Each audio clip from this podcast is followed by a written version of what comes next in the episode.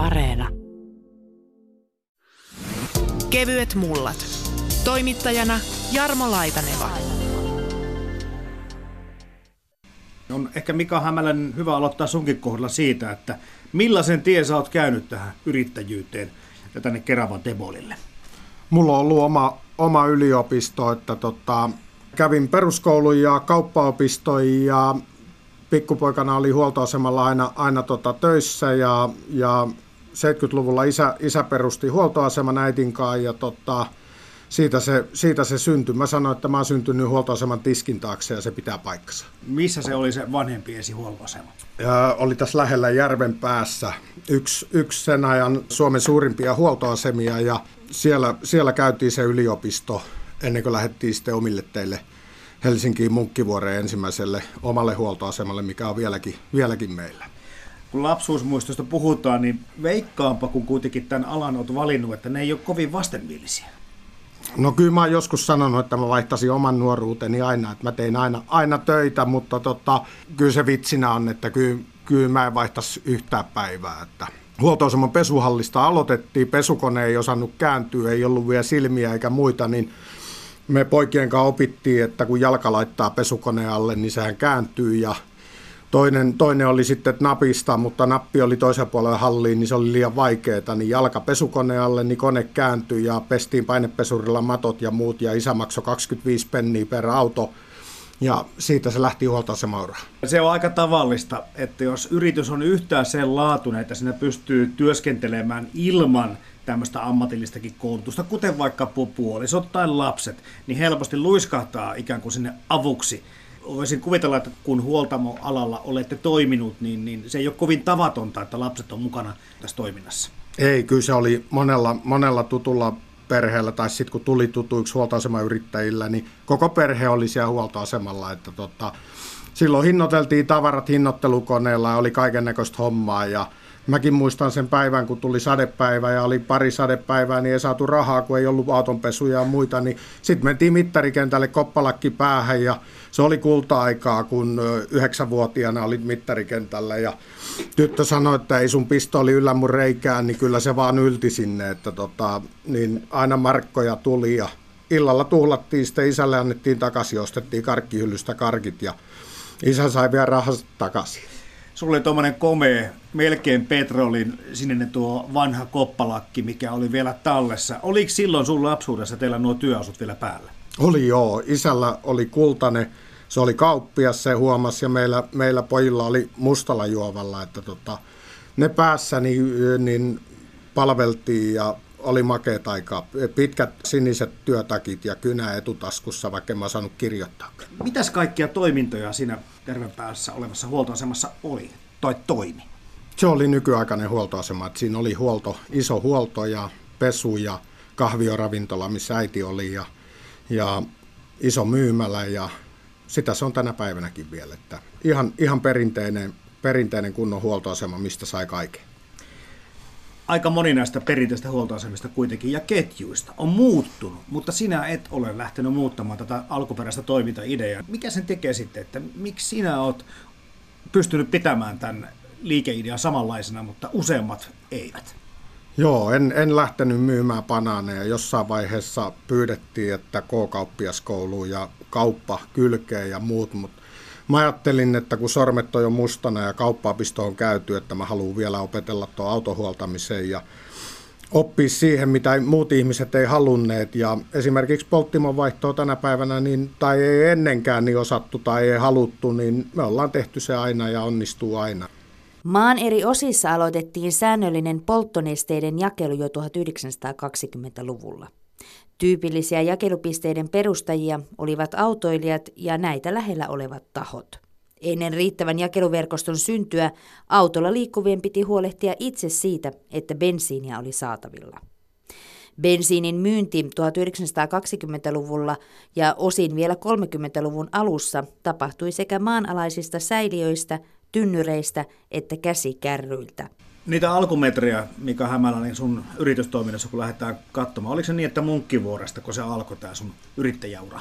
Joo, oma yrittäjäura alkoi veljen kanssa, vanhimman veljen kanssa, Vesan kanssa, niin Munkkivuoresta ja Vesa hoitaa Munkkivuorta vieläkin, eli Munkkivuori on ollut nyt ensi vuonna meillä 30 vuotta, että, että siitä sitten lähdettiin välissä, niin minä karkasin, sitten otettiin lisää huoltoasemia niin Hyrylään, Tuusulaan ja, ja siitä sitten vielä innostuin neljänteen, eli sitten otettiin Kerava ja Hyrylän järven päästä seitsemän vuotta sitten lopetettiin, että nyt on, nyt on Munkkivuori ja Kerava.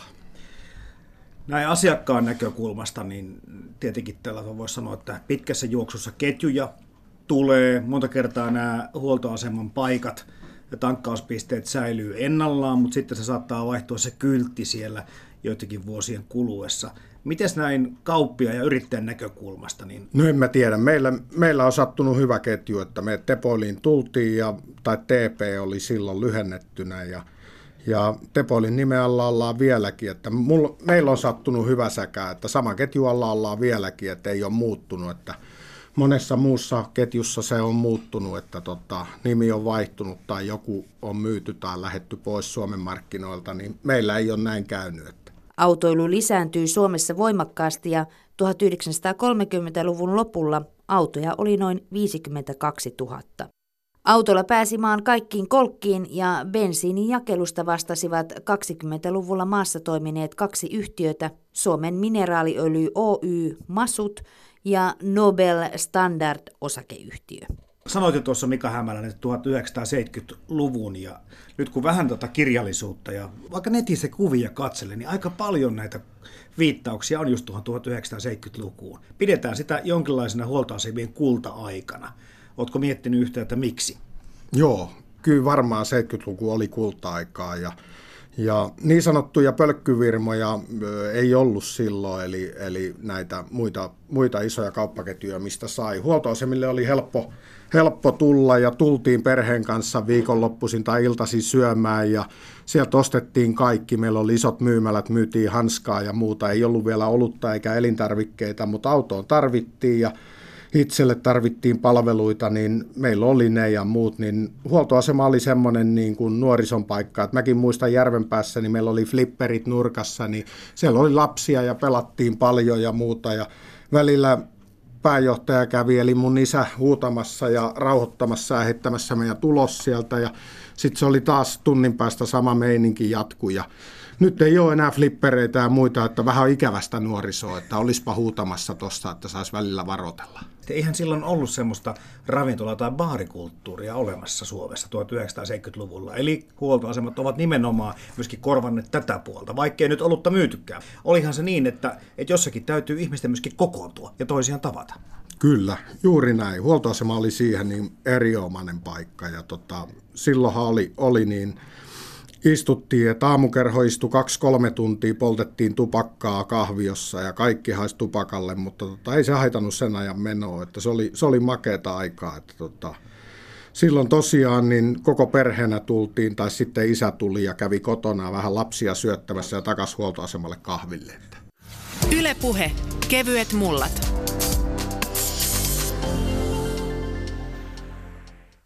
Muistan mäkin, että Munkkivuoressa, kun joku on soittanut, kun tuli ne ekat Mopiran isot puhelimet, niin soitti vessasta, että tuoppa poika vessapaperia, niin mä sanoin, miten se olisi ennen tehnyt, kun ei ollut noita käsipuhelimia, vaikka se oli silloinkin kauhean halko, mutta onhan näitä tapahtumia ollut huoltoasemalla ja tapahtuu joka päivä, että senkin mä muistan, että kun yksi auto tuli mittarikentälle, niin siellä Volkkarissa niin moottoritila palo, niin mä otin pikkupoikana, vahtosammutin taas olla isompi kuin minä, mutta otin sen ja mies nousi autosta ja huusi, että mitä sä poika teet? Mä sanoin, että mä sammutan tämän autossa. Niin sanoin, että älä, älä sammuta, että anna palaa vaan. Niin mä sanoin, no sitten ja ainakin tuohon tien toiselle puolelle, että ei meillä pala työpaikkaa.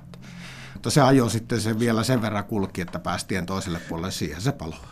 Jatkamme kohta juttua Keravan Teboili Mika Hämäläisen kanssa, mutta perehdytäänpä tässä välissä vähän sekä öljyalan että huoltoasemien historiaan. Aiheesta kertoo huoltoasemakirjan tehnyt Jukka Westerinen käytännössä koko teollistumisen historia, se lähti höyryvoimasta liikkeelle ja sen jälkeen kaikki mitä on tehty, niin on tehty öljyvoimalla. Että, että se mihin on on 1900-luvulla päädytty, niin, niin kaikki, on, kaikki on tavalla tai toisella öljyansio. Niin polttoaineena kuin, kuin sitten raaka-aineena muoveihin, kaikkeen tämmöiseen. Energiakeskustelu on muuttunut toisen, toisenlaiseksi, käydään, käydään enemmän niin kuin ympäristöargumenteilla ja, ja ehkä se, kun öljyn osuus energiakokonaiskulutuksesta on kumminkin, kumminkin laskenut, on tullut muita energiatuotantomuotoja, niin ehkä, ehkä tuo ydinvoima on nyt sitten tänä päivänä se, joka on ottanut niin kuin sen ison pahan suden aseman tuolta öljyltä tässä keskustelussa. Kirjassasi kerrot seitsemästä sisarasta, jotka tätä öljybisnestä aikana on hallinnut. Ja nämä firmat levittäytyvät sitten tehokkaasti ympäri maailmaa ja sieltä kai se sitten tämä Suomenkin huoltoasemahistoria lähtee ponnistamaan. No käytännössä kyllä. Siis meillä on ensimmäinen Suomen perustettu öljyyhtiö on Shell 1912 perustettu ja, ja sitten heti perään tuli Nobel Standard, joka oli myöhemmin Esso ja kaikki ne täällä kerkes käydä. Jokainen, jokainen täällä, täällä toimii ja sitten tietysti kun on tässä muutenkin oltu idän ja lännen välissä, niin sitten täällä on myöskin läntisen polttoaineen lisäksi, niin meillä on aina ollut aika iso osa myöskin tällä itäisellä polttoaineella. Kyllähän Neuvostoliiton merkitys, edesmenneen Neuvostoliiton merkitys tässä Suomen energiahuollossa oli aikanaan ihan ihan, ihan tota, valtavaa. Että... Niin, tämä poliittinen tuki ja tai poliittinen kähmintä, siis koko öljy- ja bensa-alan bisnes on ollut tämmöistä jatkuvaa vääntöä, ja Suomessakin kai presidenttitasolla on asioitettu kantaa. Markku Puisma, joka on kirjoittanut ansiokkaan nesteen historian, toteaa jossain kohtaa siellä kirjassa, että öljykaupassa 90 prosenttia on politiikkaa ja 10 prosenttia on kaupankäyntiä.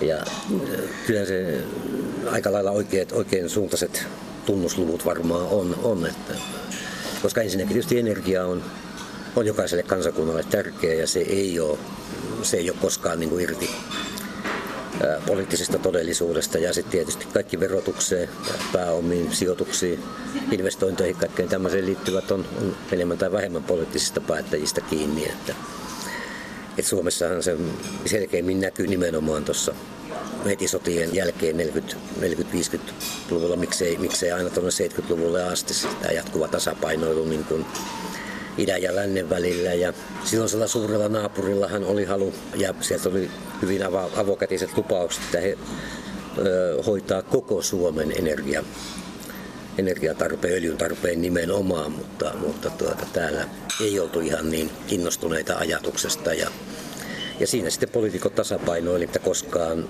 yksi valtio, puhumattakaan yhdestä yhtiöstä, olisi saanut niin kuin yksi oikeuden Suomessa käytettyihin liikennepolttoaineisiin ja ylipäätään öljyjalosteisiin. Asemien lukumäärä nousi vuodesta 1960 alkaen lähes samassa tahdissa autojen määrän kasvun kanssa.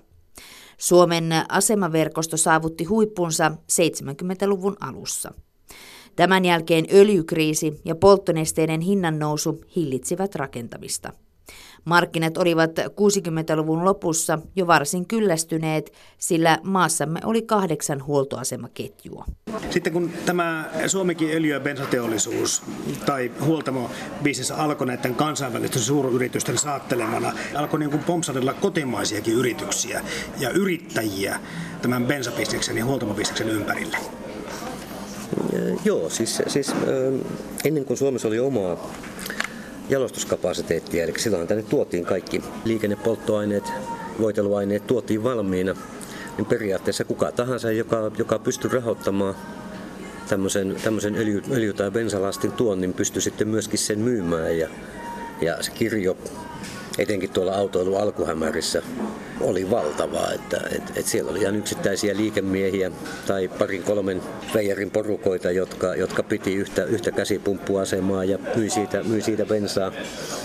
Siellä on kaikkia hauskoja kalitsialaista laatubensiiniä Puolasta muun muassa. Ja, ja äh, sitten ensimmäinen tämmöinen järjestäytyneempi kotimainen äh, yritys oli sitten tuossa 20-30-lukujen vaihteessa tämmöinen bensiinikuluttajain yhtiö, joka, äh, joka syntyi helsinkiläisten vuokra-autoilijoiden, siis taksiautoilijoiden perustamana. Ja, ja, ja siitä sai alkunsa sitten tämmöinen ammattiautoilijoiden polttoainekauppa, joka, joka kesti, kesti hyvällä menestyksellä sitten yli puoli vuosisataa.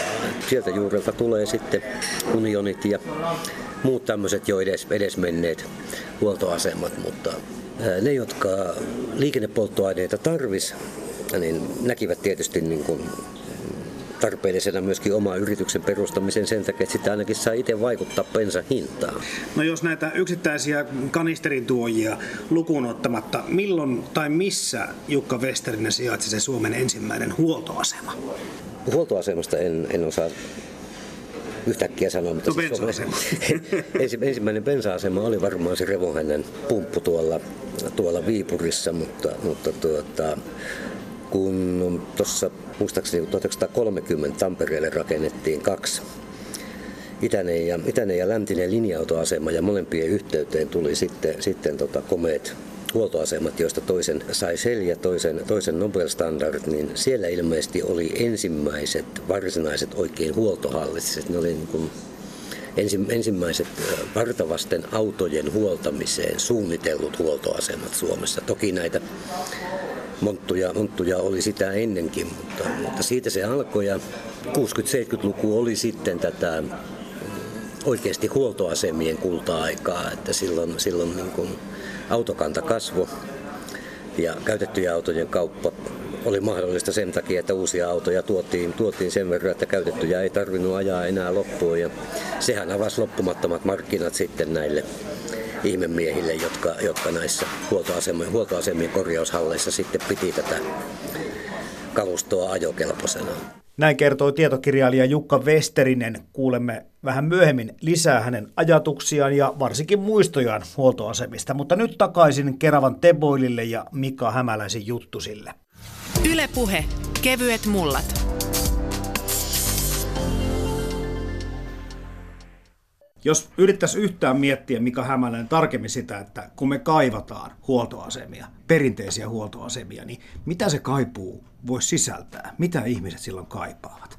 Meillä ainakin se kaipuu, niin ei se ole mihinkään muuttunut. Se on palvelua vaan, eri, eri muotoista palvelua, että tota, Eihän kaikki osaa kaikkea. Että mä muistan 70-luvulla meitä oli 30 henkeä töissä ja aina sieltä joku ammattilainen löysi joka hommaa, että ö, on, on tehty kaiken näköistä, että voi, voi sitä aikaa, mutta tota, niin se on tänä päivänäkin, että meillä onnistuu vielä kaikki.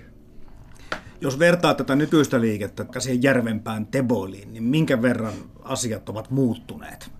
No onhan tämä tietotekniikka pelastanut monta hommaa ja muut, mutta mä en ole nähnyt sitä muutosta niin, että tota, samalla lailla on tultu aamulla iloisena töihin ja palveltu asiakkaita päivä ja lähetty illalla kotiin, että ei ole muuttunut mihinkään. Päivät on yhtä pitkiä ja muut, mutta Onhan me ehkä nykyaikaistettu ja sitten tietysti tuotteet on muuttunut ajan mukana, että on tullut nämä elintarvikkeet, oluet, kaikki muut ö, kuvioihin mukaan.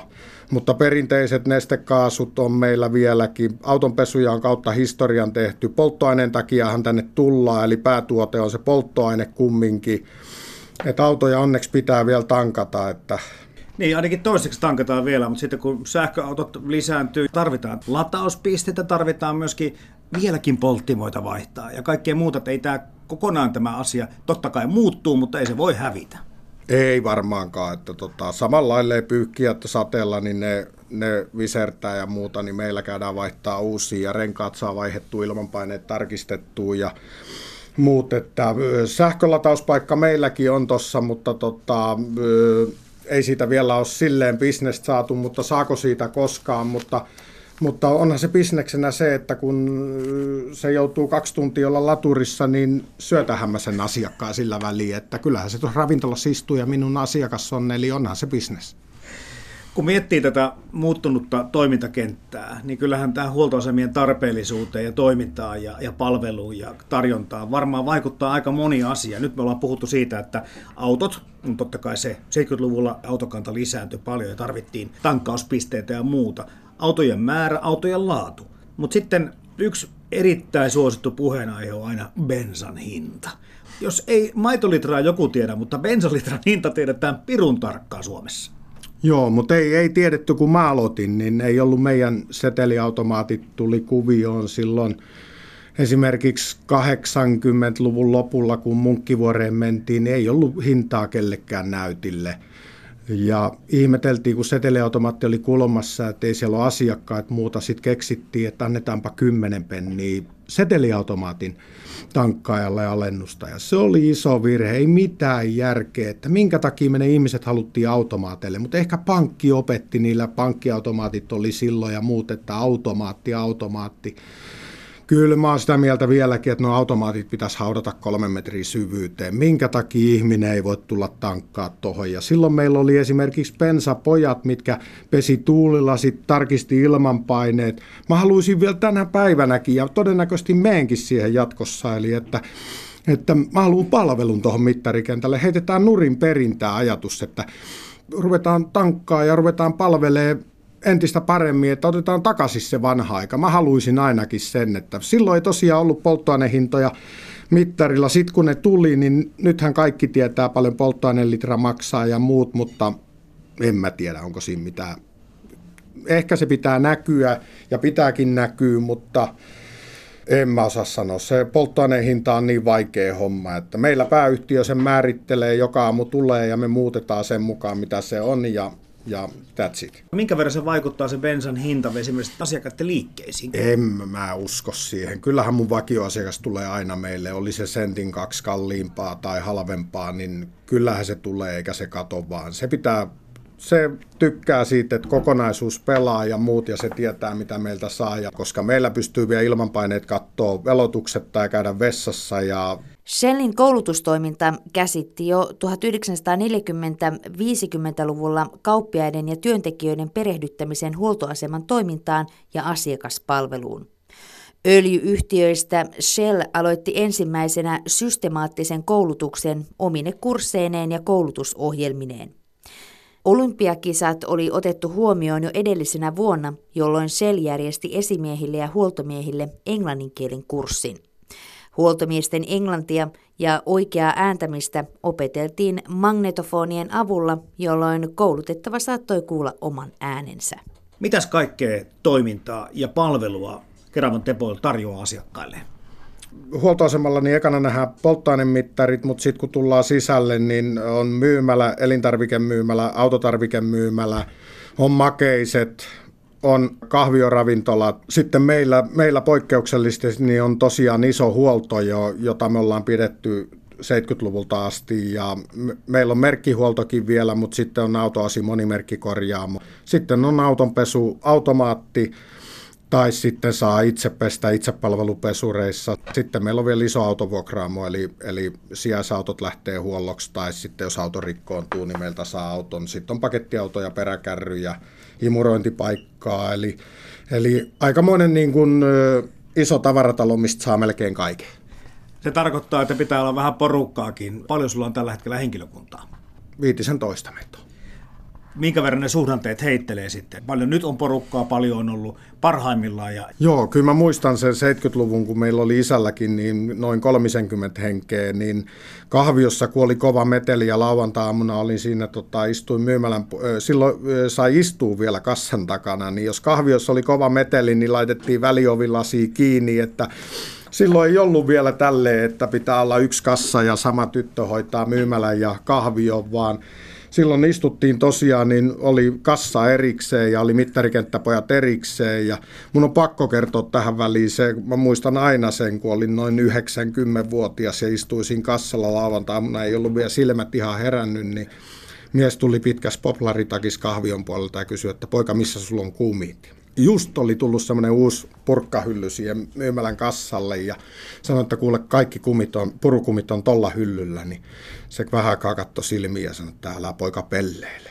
Sitten mä tajusin, kondomithan myytiin silloin äh, siitä hyllyn takaa ja tota, ja sitten mä tajusin, että se varmaan tarkoittaa noita kumeja ja on anteeksi, että täällä on nämä kumit ja mitä sä suosittelet? Mä, mä en ole vielä päässyt koklaan, mutta iskä käyttää plätsäkkiä. Otetaan kaksi. Ja se on jäänyt siitä eräästä lauantaa-aamusta 70-luvulla mieleen. Että se oli, se oli, sen muistan vielä niin kuin eilisen. Useilla ammattikouluilla oli omat koulutushuoltoasemansa, jotka tulivat jatkamaan öljyyhtiöiden omaa kouluttamista. Kouvolan ammattikoulun autonhuoltajalinjalta valmistui 1970-luvulla yli 200 huoltomiestä. Autonhuoltajalinja pyöritti omaa ammattikoulun huoltoasemaa, jossa oppilaat olivat jatkuvassa kosketuksessa työkenttänsä. Nyt tässä juodaan kahvia ja syödään tuommoista viineriä. Tämä munkkikahvi tai oikeastaan viinerikahvi myöskin mielletään hyvin vahvasti perinteisiin huoltoasemiin. Vieläkö se pitää tänä päivänä pintansa? Kyllä, perinteiset huoltoasemalta pitää lämmin munkki saada ja melkeinpä itse tehty niin kuin meillä. Että tota, kyllä se, niin kuin on, se on joka päivän menekkituote. Menee eniten ja kun se on lämmin ja tuore, niin onhan se makea. Se on, se on kiva syödä aina ja kun se on veteen tehty, niin se ei lihotakaan. Voit katsoa vaikka minusta. tota, mites muuten noi, kun miettii sitä tarjontaa, mitä tuossa kahviossa sitten on, onko muuttunut paljon se tarjonta ja valikoima? On joo, kyllähän sitten perinteisestä vinnerileikkeestä, niin nykyään on tullut nämä pizzat ja hampurilaiset ja muut, niin onhan se muuttunut, että ja eihän ennen ollut takeaway-kuppeja. Nykyään takeaway-kupista suurin osa haluaisi juoda kahvin muuta, mutta kyllä me halutaan, että ihminen ottaa vielä posliinin tuolta päästä ja jää koukkuun sitten lämpöiseen sämpylään tai johonkin ruisleipään tai sitten jos ei muuhun, niin sitten viineriin tai kassalla viimeistään jämähtää koukkuun siihen lämpöiseen munkkiin tuli mieleen se, että valtavasti on tietysti tullut kaikkia vehkeitä ja laitteita ja muodit ja trendit vaihtuu. Jos palataan vähän menneeseen taas, niin, niin minkälaisia hittituotteita sä muistat sieltä menneisyydestä? Joo, onhan jojojakin ollut ja mennyt ja tullut, mutta kyllähän meidän parhaat tuotteet, niin ylivoimasti on varmaan ollut VHS-kasetit, sanotaanko 80-luvun lopulla, 90-luvun välissä, niin VHS-kasetit, viisi kappaletta 100 markkaa myytiin tyhjiä VHS-kasetteja, ihan ylivoimainen hittituote. Mutta sen jälkeen tuli vielä kovempi hittituote, jos muistatte, niin puukuulla istuin, eli, eli ei paita, ei hikoilu kesällä ja muuta, niin tuli kaukoidästä niin meillekin niin ihan, ihan älyttömiä määriä. Ja mä muistelisin, että 39 markkaa maksoi se puukuulaistui ja niitä oli joka autossa, että oli, oli makea se hiero ja se oli niin kuin tämän päivän hierova istuin niin kuin nykyajan autossa. Muistan kyllä taksissa nähneeni niitä, mutta vieläkö niitä näkee? Ei, ei näe enää. Että kyllä se hittituote se oli siitäkin hyvä, että se kesti sen kuukauden. Sittenhän se meni rikki jostain ja sitten joutui hakemaan uuden, mutta tota, ei, ei, ei, ei ole näkynyt enää. Tänä päivänä esimerkiksi mulla hyvä tuote, mikä on vieläkin, niin on halkosäkit. Eli ihmiset ostaa halkoja, halkoja niin menee meillä, meillä ihan kuin häkää. Et ihan kaiken näköistä. Että. Mutta esimerkiksi mitä moni varmaan muistelee, kuulijat ja muut, mitä huoltoasemalta haetaan paljon, niin lukulasit on vieläkin hittituote, eli tota, on ollut kautta aikojen siitä, kun ne tuli aikoinaan, milloinhan ne tuli sitten 80-luvun puolivälissä, niin lukulasit on ollut aina, aina kova menekkituote. Ylepuhe kevyet mullat.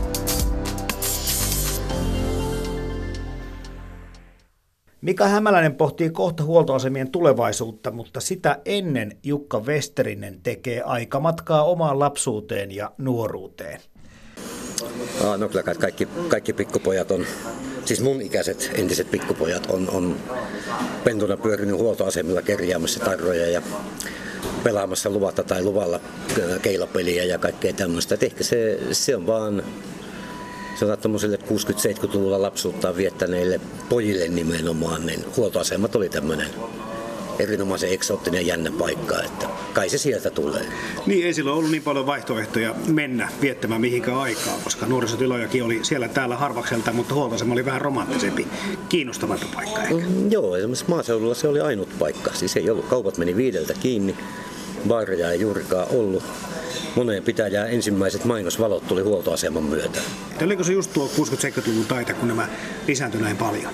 Se oli nimenomaan niin, 70-luvun alussa, 70-luvun alussa Suomessa oli huoltoasemia ja liikennepolttoaineiden myyntipisteitä enemmän kuin, kuin koskaan ennen sitä tai sen jälkeen. Siellä oli noin 2200 varsinaista huolto, huolto- ja bensiiniasemaa, mutta sen lisäksi sitten niin joku 1800 käsipumppua sitten kauppojen pihoilla, eli yhteensä 4000 bensamyyntipistettä maasta, maasta löytyi. Ja, ja se oli suoraan se oli suoraan, suoraan sidoksissa nimenomaan henkilöautokannan kasvuun, joka nyt 60-luvulla henkilöautosta alkoi tulla niin kuin ihan, ihan yleinen yleinen liikenneväline ja, ja totta kai kun, kun moottoriajoneuvot lisääntyy, niin, niin niitä palvelevat, palvelevat palvelupisteetkin lisääntyy. Puhutaan kylmäasemista ja tankkauspisteistä ja huoltoasemista ja liikenneasemista. Monesti se riittää, että bensaa saa, mutta tähän on tämä kirjo aivan valtava. No niin, siis autoilijalle on tärkeää, että tankkiin saa bensaa. Se, että myydäänkö sitä huoltoasemalta, bensa-asemalta, kaupan, kaupan takapihalta tai, tai, tai melkein, melkein mistä tahansa, sillä, sillähän ei ole suurta merkitystä, mutta tuota, mä tykkään tykkään palvelusta ja sitten missään tapauksessa en käy automaateilla. Ja se, että hyvä kahvio on, on niin kuin aina, aina eduksi, koska yleensä kun tuolla tien päällä on, niin samalla kun tankkaa, niin tykkää sitten vähän tankata itsekin. Että, että, että tota, kyllä mä, mä suosin semmoisia huoltoasemia, joissa on kunnon, kunnon kahviotilat, mutta en, en näitä pystypaareja, joissa, joissa täytetään sitten veikkauskuponkeja. Huoltoasematoiminnan peruspalveluihin kuuluivat polttoainekaupan lisäksi huoltotoiminta, autotarvikkeiden ja varaosien myynti ja 1960-luvulta alkaen yhä useammin kahvila- ja ravintolatoiminta sekä auton pesut. Ja pahvin, pahvikahvin matkaan. Ei, ei, Joo. ei. No meillä tässä nyt oli, oli kahvit ja kaakaot ja tämmöiset vanille pitkät viinerit. Onko sulla joku semmoinen asia, mitä, mitä mielelläsi, kun käyt huoltoasemilla tai näistä baareissa, niin mitä sä tilaat?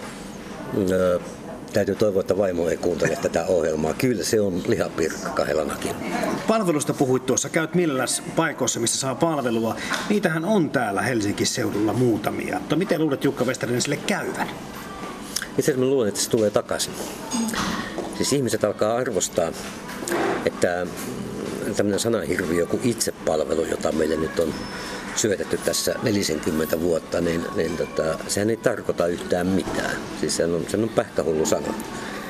Ja äh, kun joku oivaltaa tämmöisen, tämmöisen ajatuksen, bensa on Suomessa niin paljon kallista, että se, se tankkauspalvelu siihen päälle ei sitä mitenkään hirveästi enää sitä hintaa nosta, niin kyllä mä uskon siihen, että palvelu tulee lisääntymään ei yksin bensa-asemilla, vaan, vaan niin kuin vähän muussakin toiminnassa sillä, sillä tavalla, että, että joku oivaltaa sen, että, että ainoastaan tämmöinen itsepalvelukonsepti, jossa, jossa niin kuin asiakas kohta tiskaakin itse omat kahvikuppinsa, niin luulen, että sen aika alkaa olla, alkaa olla ohi ja, ja ihmiset on valmiita maksamaan siitä, että niitä palvellaan.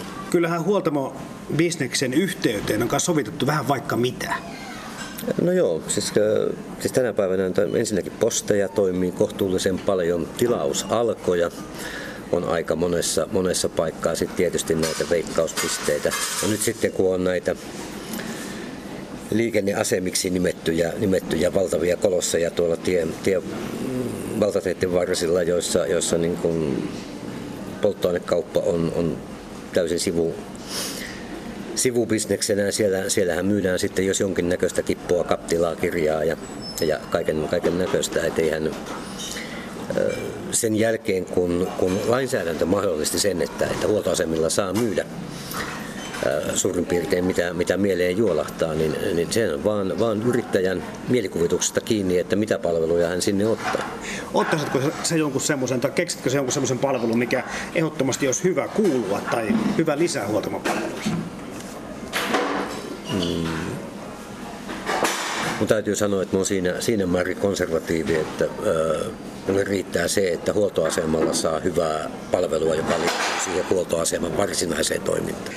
Tulevaisuuden ennustaminen on, on aina vähän vaikeaa, mutta uskaltaako Jukka Westerinen sanoa, että mihin suuntaan huoltoasemien tai bensajakelun pistetten kehitys menee? Kyllä mä vähän pessimisti on, olen sillä tavalla, että, että nimenomaan tämä tekninen kehitys ää, autoissa ja, ja, ja uusien, uusien voimanlähteiden tuleminen, tuleminen autoja varmaan muuttaa, ää, muuttaa niin kuin liikennepolttoaineiden kauppaa niin, että varsinaiset ää, bensa-asemat tulee, tulee harvenemaan, vähenemään. Ja, ja sitten tietysti jos niin kuin nestekaasu esimerkiksi autojen polttoaineena yleistyy, niin, niin silloin varmaan tämmöinen huoltoasemarakennekin vielä jossain, jossain mielessä säilyy, koska se täytyy se kaasu varastoida jossain, että sähköähän ei myydä pahvilaatikoissa. Mutta kyllä mä aika, aika aika pessimisti olen sillä, sillä tavalla, että, että tietysti jo tämä autojen tekninen kehitys on, on niin kuin vienyt tämän korjaustoiminnan pois huoltoasemilta. Ja, ja kyllä tämä käyttövoimaan liittyvä kehitys vähentää tarvetta liikennepolttoaineiden myyntipisteillekin. Alkuaikoina huoltoasemilla myytiin etupäässä vain bensiiniä ja öljyä. Varsinaista tarvikemyyntiä ei ollut. Saatavilla oli lamppuja, tulppia ja trasselia. Tarvikepuolen merkitys kasvoi ja lisätuloa tarvittiin, sillä öljyyhtiöt eivät maksaneet riittäviä palkkioita kauppiaiden bensiinin myynnistä. Elintarvikelainsäädännön kehityksen myötä huoltoasemien valikoima laajeni vuonna 1987 olennaisesti ja muun muassa keskiolutta sai ryhtyä myymään asiakkaille mukaan. Tässä kirjassasikin Jukka Westerinen kerrot siitä, kuinka mm, huoltoasemia, vanhoja sellaisia, harrastetaan. Mitäs nämä harrastajat oikein niin kuin harrastaa, kun ne harrastaa huoltoasemia? Nostalgia. Omaa, omaa lapsuuttaan, nuoruuttaan, mopoikää. Ensimmäistä mm, käytettyä taunusta tai Datsun Bluebirdia, joka, joka joskus tuli osamaksulla ostettua. Kaikkea mahdollisesti siis sitä, sitä aikaa, ajan, ajan kuvaa, erityisesti tuossa 60-70-luvun vaihteessa, 70-luvun, pitkin 70-lukua. Huoltoasema oli hyvin leimallinen osa erityisesti nuorten miesten vapaa-ajan viettoa. Toki, toki sitten tuota, sinne nämä nämä tyttöystävätkin raahattiin, raahattiin näytettäväksi, mutta, mutta siis se, oli nimenomaan, se oli nimenomaan nuorten miesten maailma kai, kai sitten moni on viettänyt joitakin elämänsä onnellisimpia hetkiä huoltoasemalla tai välittömästi sen takana ja, ja tuota, nyt sitten kerätään vanhoja ö, öljypurkkeja, suodatin laatikoita ja, ja kaiken näköistä mainosrekvisiittaa, mitä, mitä huoltoasemilta on aikanaan saanut. Ja, ö, se on niin kuin missä tahansa, missä tahansa nostalgia keräilyssä, niin ne esineet, palauttaa mieleen semmoisia onnellisia ajanjaksoja elämässä. Itsekin tässä kirjassasi ihmettelet, että miksi on mahtaa olla tuo Gulf, tuommoinen nostalgikko, klassikko noiden kaikkien muiden asemien joukossa. Onko sulla mitään selitystä siitä, miksi Gulf juuri vanhanaikainen liikemerkkeinen on näin suosittu keräily- ja harrastuskohde? No, varmaan se dramatiikka, joka liittyy siihen Gulfien lähtöön, että se Gulfhan vetäytyi koko koko Euroopasta peläten, että Neuvostoliitto miehittää koko maan osan, että ehkä, ehkä sen aikuiset uutiset vaikutti siihen, mutta sitten se, että Wolf loi tämmöisen, jos käytetään tämmöistä nyky, nykyaikaista termiä, niin brändäs itsensä varmaan aikaisemmin kuin kukaan, kukaan muu, että siellä oli, oli nämä taivaan siniset uniformut, joita henkilökunta käytti hyvin vahva läsnäolo moottorikilpailuissa.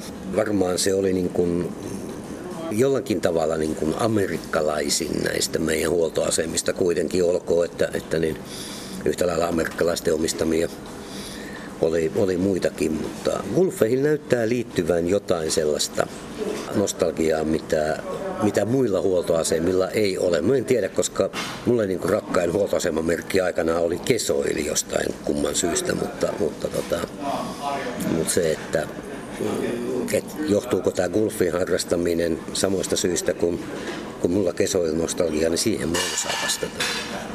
Tuossa jo ihan haastattelun alkuvaiheessa sanoit, että itsekin siellä tuli nuorena miesnä tai pikkupoikana pyörittyä huoltoasemilla. Mä oon huomannut omien poikien kanssa semmoisen ihmeellisen piirteen, että ne aina kun käydään tankkaamassa, niin kertoo, että bensa haisee hyvälle. Onkohan se tuotekehittelyn tulosta? Että siinä on semmoinen tuoksukin. Ei se ainakaan pojille vastenmielistä ole. Eikö mä luulen, että se on geeneissä, koska, koska jos nyt ihan faktisesti ajattelee, niin bensa nyt ei haise hyvälle, mutta se vaan haisee hyvälle. Joo, se tämmöinen vanha, vanha huoltoasema, siis oikea huoltoasema, jossa todella oli se huoltohalli ja siinä oli sitten tämä tämä hajojen sinfonia, että siinä oli, oli öljyä, bensaa. Sitten toki silloin, kun joka paikassa poltettiin tupakkaa, niin siinä oli sitten vielä tupakan savu. Sitten siihen tuli keittiöstä ruoankärryt siellä paistettiin sipulia hampurilaisten väliin tai, tai tehtiin läskikastiketta, niin eihän, eihän, eihän sellaista tuoksujen maailmaa, niin ei löydy enää mistään kuin, kuin tota joskus 40 vuotta sitten, jossa Esson, Esson kahvilassa oli. Näin tunnelmoi tietokirjailija Jukka Westerinen. Seuraavaksi käännetään fokusta huomiseen, kun Mika Hämäläinen pohtii oman bisneksensä tulevaisuutta. Ylepuhe kevyet mullat.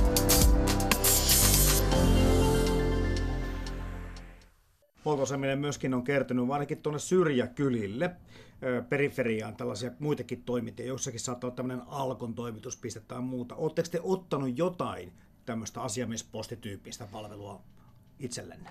Ei olla vielä otettu, mutta nyt kun tämä kauppojen vapautuminen muutti tätä huoltoasemakulttuuria, eli, eli isot todennäköisesti häviää paljon, koska on elintarvikemyymälät tehty ja muut, niin, niin pitäisi myymälä, myymälä tota, kuvioon muuttaa. Ja mihin päin muutat sitten, niin hyviä ideoita esimerkiksi moni on ottanut justiin postipalveluita, matkahuoltoa, tehnyt jonkun, jonkun kanssa sopimuksen, että mitä kukakin on keksinyt, mutta varmaan muuttuu paljon huoltoasema, koska tota, enää ei tarvii silleen, niin kuin mä muistan aina, että meillä oli huoltoaseman tiskin takana oli se pyörivä teline, mistä haettiin vireäkään kärjet, pyöriät, polttimot, siellä oli pyörälaakerit sai meiltä siitä. Se oli varmaan se on aina ollut, tai oli silloin aikanaan, niin ylivoimaisesti kovin hittituote se pyörivät elineet. Meilläkin oli kaksi vai kolme niitä, että mistä oli, mutta kun ei tämän päivän ihminen enää osaa itse niitä vaihtaa, ja tuulet tai hihnat roikkuu seinällä, ja niitä myyttiin, ja öljysuodattimet oli jo myymälässä ja muut, mutta siitä on muuttunut niin kuin aika paljon, että nykyään on helpompi ostaa ehkä sipsipussi ja karkkipussi kuin, kuin auton laturihihna, että mihin, mihin se sitä laittaisi. Niin toki autotkin ovat sillä tavalla muuttuneet, että ei niitä ehkä ole kovin helppo itse huoltaakaan. Ei joo, joo. Että kyllä kun konepellin avaat, niin sen takia ne on keltaisella tai sinisellä merkannut, mihin, mihin itse voi vaikuttaa. Esimerkiksi lasinpesun este tai olla ainoa, mihin pystyy vaikuttaa tänä päivänä. Mika Hämäläinen, miten rahapelaaminen? Veikkauksen piste on aika monessa paikassa ja ne on ollut suosittuja. Onhan se neljöiltään varmaan niin toi peli, pelinurkka niin e, joka huoltoasemalla kova ja on minäkin nähnyt, että on, on yritykset pelattu sinne ja muut, että vaihettu pötköä ja muut, ja nekin on muuttunut, että nykyään niin ei tarvi enää kassalta käydä vaihtaa kolikoita, sinnekään jo pankkikorttia voit pelata kivitalossa heti sinne, että tota, joku voittaa, joku hävii, mutta niinhän se tässä elämässä on aina. Mm. No onko sulla niitä pajatsoja ikävä, kun niitähän oli alun perin, pajatsoja, flippereitä ja ehkä levyautomaatti? Joo, levyautomaattikin oli aikoina ja tota, äiti taisi vihasta, mutta tota, Harriken soisia, mutta ne oli makeita aikoja ja tota, kyllähän niitä ikävä olisi makea, kun olisi vielä pajatso tuossa nurkassa, että oli, olisi se makeeta, mutta nykyään nämä pelit on muuttuneet, kun on elektroninen, niin yksi peli voi olla kymmenen peliä, mutta siellä vaan ne kuviot vilkkuu, että Polttoainetta tankattaessa asemien tarjoamia palveluja ja vaivatonta saavutettavuutta arvostetaan, mutta lähiympäristöön ne tuovat harvoin lisäarvoa. Kaupunkikuvan kannalta on ongelmallista, että ajoneuvoliikenteen ylläpitopalvelu, siis yksittäinen huoltoasema oheispalveluineen, antaa olemuksellaan voimakkaan leiman koko lähialueelle. Aluesuunnittelussa asemat pyritäänkin sijoittamaan tavallisesti väljemmille reuna-alueille tai murrosalueille pääliikenneväylien tuntumaan sekä taajama-alueiden sisääntuloväylille. Miten se menee tämä kokonaisuuden hallinta? Sulla on paljon tässä toimintoja, paljon työntekijöitä, erilaista palvelua. Lasket sä jokaisen, tai joutuuko se laskemaan sen jokaisen toiminnan, että se on niin kuin itsessään kannattava, vai lasketaanko se kaikki niin kuin yhteen viivan alle, että tästä tulee hyvä kokonaisuus ja se jää plussalle? On tämä tietotekniikka nykyään auttanut, eli kyllähän nykyään lasketaan joka, joka alue erikseen, ja niinhän se täytyy ollakin. Eli Eli ennen vanhaan mentiin mututuntumalla, että mitä viivalle jäi, niin se oli, se oli jees, mutta kyllä tänä päivänä niin kuin lasketaan kaikki, että joka mekaanikolla on oma työtuntiseuranta ja työtehoseuranta ja käydään läpi niitä. Ja samoin ne on keittiössä ja myymälässä, että miten, miten savukkeet kiertää, miten makeiset kiertää, miten elintarvikkeet kiertää, sitä pystyy vähentämään ja muuta. Mutta se on helpompaa nykyään kuin on toi, mutta tietysti duuniakin on paljon siinä ja nykyään varastoseurannat ja muut, että nähdään varastoarvot koko ajan ja tilaa automaattisesti ja muut. Että onhan tämä mennyt vähän helpommaksi, ettei tarvitse sitä hinnoittelukonetta etsiä ja laittaa joka suhveliin hintaa, niin sekin oli kova homma aikoinaan. Mutta se on jännä homma, että et, et ymmärtää tietenkin sen, että maailma muuttuu, kysyntä ja tarjontakin sen mukana koko ajan, mutta mistä se mahtaa johtua, Mika Hämäläinen, että kuitenkaan teitä perinteisiä huoltoasemia Suomessa ei tätä nyt liikaa täällä ole? Ei joo, mutta se on hyvä asia, että tota, mä luulen, että siihen ei joutuu tai toivottavasti ne ei tuu takaisin, koska tuntuu välillä, että on niin kuin itsevaltias, kun joka päivä tuntuu, että kun heräät, niin on entistä kiireempi, että onneksi autot on mennyt monimutkaiseksi, että, että tota, ei niihin pysty oikein itse vaikuttaa, niin sitten ne tulee meille ja me autetaan. Keksitkö äkkiä mitään sellaista, mitä, mitä olisi niin kuin mukava tai hyvä ottaa lisää? Mikä sopisi tämmöiseen miljööseen ja sopisi tähän niin kuin huoltoaseman, palvelevan huoltoaseman toimintojen yhteyteen? Oi, miten vaikea kysymys.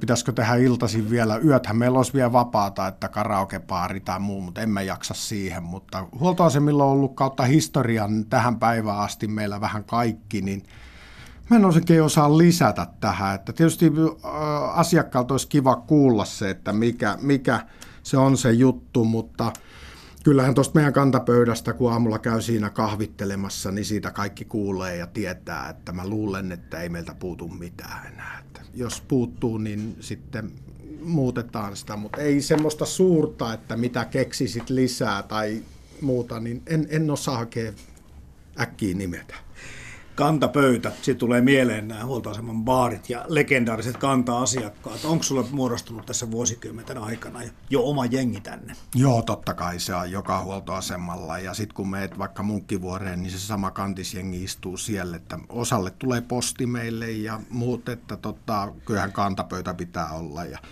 sekin on varmaan isän peru ja se oli jo 70-luvulla, niillä oli oma jengikin, että jos joku puuttu, niin vaikka oli ukko kipeä, niin emäntä soitti, että nyt se ei tuu se perä istua siihen kantispöytään, että se on tänään kipeä, mutta kyllä ne yleensä kipeänäkin tuli siihen, että se kaksi-kolme tuntia, kun aamulla istuit, niin kyllähän se tiesit maailmanmenosta kaikki. Ei tarvinnut katsoa illalla uutisia, eikä ne varmaan kerinnyt katsoakaan. Meilläkin, kun kuudelta piti huoltoasema aukeaa, niin isä oli opettanut, että se piti olla puoli viisi. En mä tiedä minkä takia, mutta se oli just sen takia, että kantisjengi tuli, että muistan monesti, kun nukuin vielä, niin ne tuli kantisjengin pöytä, niin herättää kotoa, että nyt poika keittämään kahvia ja avaa ovet. Mutta ihan niin aikaisin tänä päivänä ei ilmeisesti tämä kantisjengi on liikkeellä. Ei ole, onneksi, onneksi ne on ruvennut nukkuu, että ne todennäköisesti katsoo iltauutiset, mutta kyllä se aamulla kumminkin siinä kuuden maissa alkaa, että tota, tänä päivänäkin. Maaseudulla jakelulaitteita oli aluksi kauppojen pihoissa ja niihinkin vaadittiin polttonesteen varastointilupa lääninhallitukselta. Kunnes 50-luvulla ja 60-luvulla rakennettiin varsinainen huoltoasemaverkosto. Huoltoasemien rakennuspaikat sijoittuvat alusta alkaen keskeisten liikenneväylien varteen. Niinpä lähes kaikkien yhtiöiden merkit esiintyivät Helsingin keskustan ja ulosmenoteiden varrella aina 90-luvulle saakka, jolloin huoltoasemien sijoittamista ohjattiin aktiivisesti pois kantakaupungista. Moottoriteiden rakentamisen jälkeen suuri osa näistä yksityisten yrittäjien ylläpitämistä liikepaikoista menetti asiakkaansa ja vain muutama niistä jatkoi toimintaansa. Taajaman keskukseen sijoitetut myyntipaikat säilyivät paremmin, joskin myös niiden oli sopeutettava toimintaansa. No se on selvä asia, että kun on pitkään pitänyt samalla paikalla äh, samaa asemaa, niin syntyy tämmöisiä liikesuhteita, asiakassuhteita, jotka kantaa. Jos ajatellaan tämmöisiä satunnaisia kulkijoita, niin ihmettelevätkö he, että hetkinen, hetkinen, Mika Hämäläinen, mitäs, teillähän huorataan täällä autoja ja teillähän vaihdetaan täällä sulkia ja teillähän tankataan täällä ja tehdään muuta. Tuleeko sitten tämmöistä ihmettelevääkin palautetta?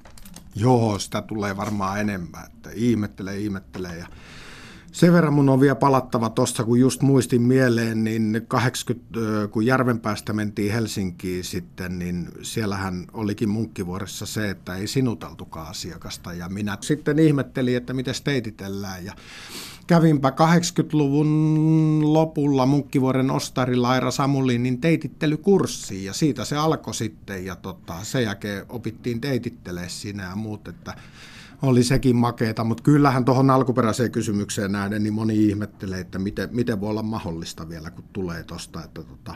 Mutta kyllä mä silti sanon, että meidän vakioasiakkaat on vaan se tärkein ryhmä, mitä, mitä ei saa tulla niin kuin tavanomaiseksi, vaan ne pitää palvella entistä paremmin joka päivä. Että. Mutta et kumminkaan täällä, vai ootko laittanut henkilökunnan teitittelemään?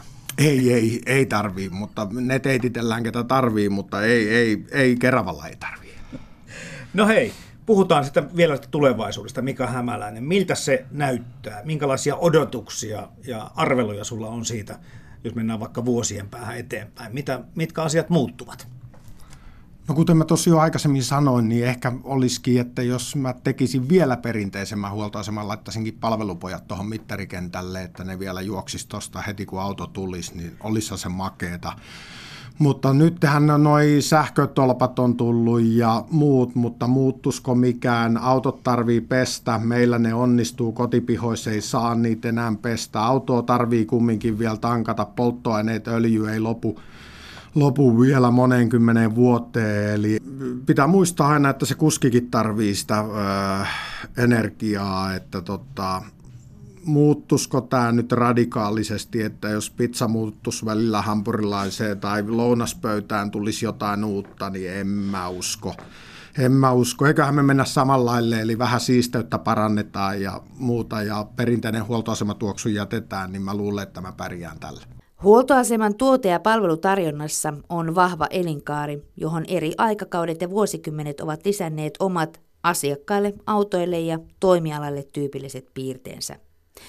Polttoaineiden jakelupisteistä tuli huoltoasemia autojen määrän, öljynvaihtotarpeen ja perushuollon ansiosta 50- ja 60-luvulla. Huoltoasemista tuli autoilijoiden monipuolisia palvelupisteitä 70-luvulla, kun yrittäjät ja öljyyhtiöt lisäsivät pesutoimintaa, kahviloita ja muita oheispalveluja huoltoasemien tarjontaan. Tarvikemyynnin voimakas kasvu ja merkkihuoltotoiminta värittivät 80-luvun kehitystä. Yrittäjyyden ja automaattisten jakeluasemien välinen jännite tuli 90-luvulla ydinliiketoimintaan. Öljyyhtiöiden tuote- ja hintapolitiikka, ympäristökysymysten hoitaminen ja uusiutuvan energian aikakaudelle siirtyminen ovat olleet 2000-luvun kysymyksiä. Entäs rakennukset itse? Toimiiko nämä tämmöisenä niin hyvin, että ei tarvitse kehitystyötä sen suhteen, miltä nämä, nämä nythän huoltoaseman tunnistaa tosi hyvin. Liikenneasemankin vielä tunnistaa siitä kentästä, jos ei muuten. Tuleeko nämä tämmöiset asiat muuttumaan? Tulee jo. että sähköpääkeskus meilläkin nyt muutetaan ensi kuussa uuteen, kun virtaa tulee koko ajan lisää ja on vaihdettu jo ledivaloa mittarikentälle ja muuta, että kun se huomaa auton, niin se vähän kirkastuu ja sitten kun lähtee pois vähän himmenee ja muuta, että on pakko ollut elää vähän tätä päivää, että ei ennen tullut kuuloonkaan ja muuta, että, että me ollaan sähkönkulutuksessa kovia, kovia virranviejiä ja muita, niin on pakko ollut muuttuu, muuttuu. Ja aikamoisia väriläiskiä illalla, kun kaikki valot laitetaan ja sitten mainosta pitää olla kumminkin kaiken näköistä, koska, koska kilpaillaan vähän kaiken alan kanssa ja me haluttaisiin kumminkin tänne, että ei mm. tarvitsisi aina lähteä kauemmaksi. Että olla se lähipalveluasema, mistä saa kumminkin sen kaiken, niin, niin siinä. Sä oot ollut itse kuten tässä on tullut, tullut puhuttuakin jo, niin tälle alalle perheyrittäjyyden kautta. Miten sitten, jatkuuko? Onko jatkumoa? Mitä luulet? Joo, tyttö oli jo, on ollut kaksi kesää töissä tuossa, että tota, toivottavasti jatkus. Eli, eli lapsethan sanoo nyt, että ei jatku, mutta kyllä mä luulen, että se jatkuu. Viimeinen kysymys, Mika Hämäläinen. Mitä kaipaat? kun puhutaan kaipauksesta tai nostalgiasta, niin mitä sieltä vanhasta ajasta itse kaipaat eniten? No en mä ehkä mitään lyijyllistä 92 tai 96 tai 99 kaipaa. Tuoksutkin on samat. Mitähän sieltä ehkä sitä kiireettömyyttä, että ihmisillä oli aikaa istua, otettiin posliinikuppi ja muut, että minkä hitsin takia pitää olla niin kiire kaikilla, mutta ehkä tämä maailma on mennyt siihen, että kaikilla on kiire, mutta mutta tota, huoltoasemalla olisi hyvä levätä välillä, ottaa vähän iisimmin, vähän rennommin, niin mä kaipaan sitä, että tultaisiin taas koko perheenä vaikka huoltsikalle, että ei mentäskään kauppakeskukseen tai johonkin muualle, että Et käytettäisiin niitä lähipalveluita, mitä on, mutta mitähän sieltä muuta voisi kaivata tuolta menneisyydestä? En mä, en mä kaipaa, kyllä mä haluan elää tulevaisuudessa. Kevyet mullat. Toimittajana Jarmo Laitaneva.